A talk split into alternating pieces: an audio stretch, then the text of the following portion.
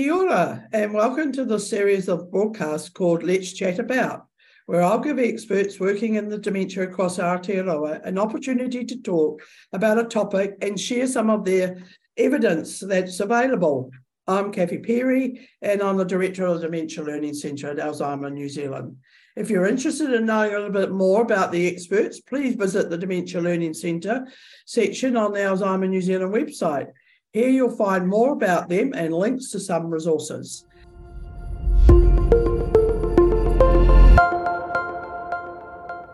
Well, today I've got the absolute privilege of talking to Shelley Kennedy, dementia specialist of the Summerset Group.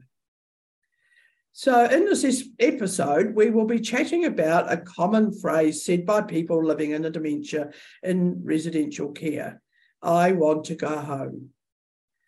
Before we get welcome, Shelley, and um, thanks for taking the time to join us. But first, Shelley, can you tell us a little about you? Hi, Kathy. Yes, um, sure. So, thank you very much for having me on the podcast today. I'm really excited to be here. Um, so, my background is an occupational therapist. I've worked a lot in older persons' mental health services and currently I am a dementia specialist here at Summerset Organisation. So I support our um, organisation with all things to do with um, dementia and supporting our caregivers. Oh, and our residents. Yeah. Thank you, Shelley. Shall we get started with our first question? Shelley, would you like to start by sharing why people living with dementia often say, I want to go home? Yeah, Kathy, it's a really um, common question that we that we do hear people saying. Um, I think it's important for us to remember that there might be many reasons um, and differences uh, in why people say um, say this question. So we really need to start by focusing on the person. Mm-hmm. I've got a little question for you. So, what are your immediate thoughts when you think of home? My thoughts about home are where I like to be to be safe right and have a sense of belonging Sure, yeah. So that's um, really important for us to remember. So most most people experience home as a place of comfort or having a feeling of safety. So if someone's telling us that they want to go home, perhaps it's actually the feeling that they're missing. Um, what I what I talk to caregivers about is we really need to check what's going on for the resident, um, and is the person lonely? Are they scared, or are they really unhappy about something? Mm. Um, so that's our first first reasons, you know, for looking is is working out what might be happening for the person right now. I heard um, that Summerset have chosen to train and learn the VIPS model can you tell us a little bit about what the VIPS model is and why you were motivated to use this particular model? Yeah, sure.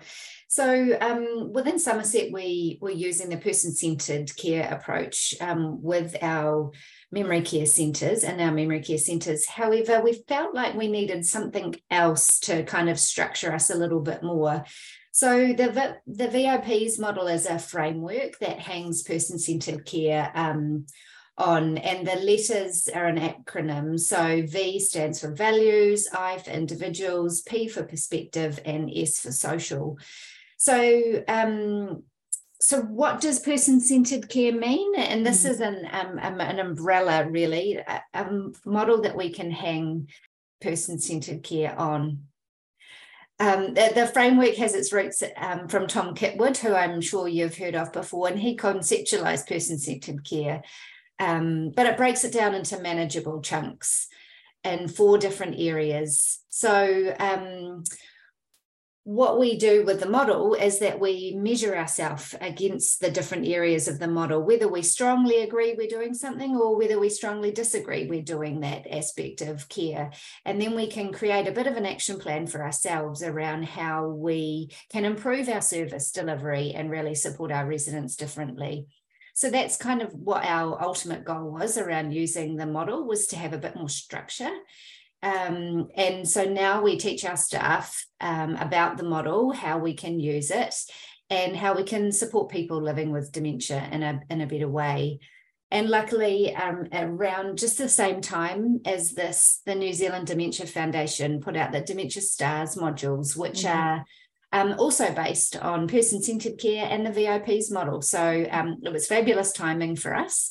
And so the STARS, which are short training and awareness and responsiveness, are kind of eight modules that focus on different areas that caregivers may need to think about how they work alongside people living with dementia. So they've really supported us to use the model and to have a, a great framework for supporting our caregivers.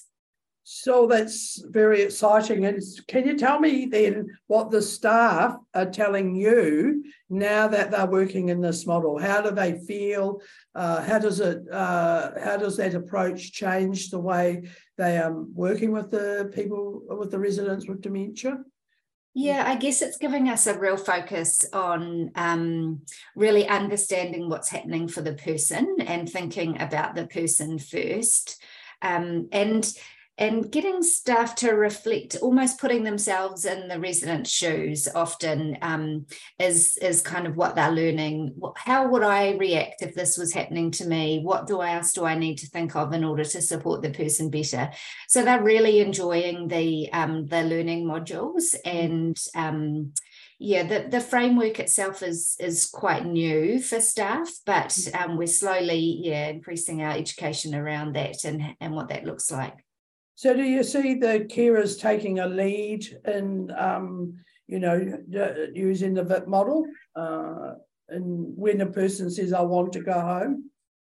Yeah, I mean, I think um, it's around really reflecting and understanding where that person's coming from. And so the VIPS model talks about, you know, understanding a person's life history. And so that's one of the tools that we use is um, is understanding about a person's life and where they've been. Um, the model itself talks about um, often, you know, those unmet needs for people. So we might look at, you know, if someone says, I want to go home, um, our approach is to think through what are the what are the unmet needs that we're hearing here? Is it um, an emotion? Are they feeling that something is not right? Are they worried, anxious, or mm-hmm. lonely? Do mm-hmm. they need some reassurance or hug, you know, that they're actually safe?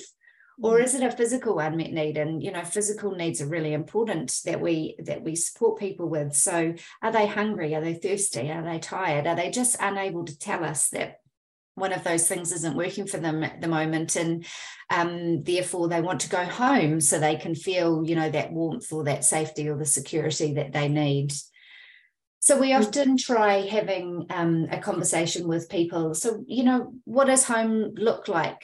Mm. Um, tell me more about home. Yeah. Um, who who is at home who would be at home if you were to go now you know and just actually listening to to what the person has to say and really um thinking you know what that might need what needs they might have there mm. No, I think that's a great example of, um, you know, when a resident does want to say, I want to go home. Do you ever let anyone go home?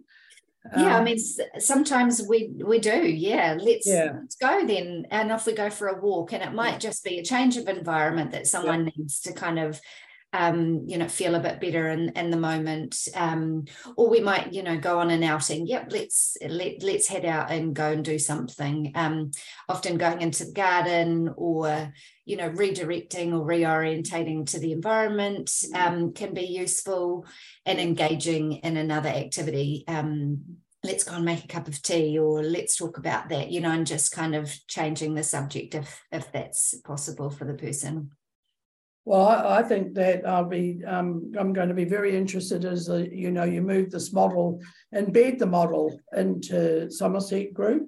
Um, so, where can people go to learn more about the VIPS model, um, Shelley? Yeah, so they have a great website. It's called CareFit for VIPs, um, VIPs, and we will put the link. I think you'll put the link um, for people to look at. And also um, the New Zealand Dementia Foundation, the Dementia Stars modules can be found there, and they're a really great resource, um, really interactive and useful for um, understanding what might be going on for a person and, and how to support them. Right. Well, thanks for your insight, Shelley. It's been fascinating to learn about those how you know care providers are actually thinking a, a different way of providing person-centered care for people living with dementia. And I've really, really enjoyed hearing about the VIPS model and how important it might be for people living with dementia and engaging the notion of respect and dignity, which is so important. Mm. Um, and having a focus on the quality of life, those are all the things that are so important again with the individual life story so that we can really, really support that person's sense of who they are so thanks everybody for joining in today. Ngā mihi nui. Goodbye till next our next chat.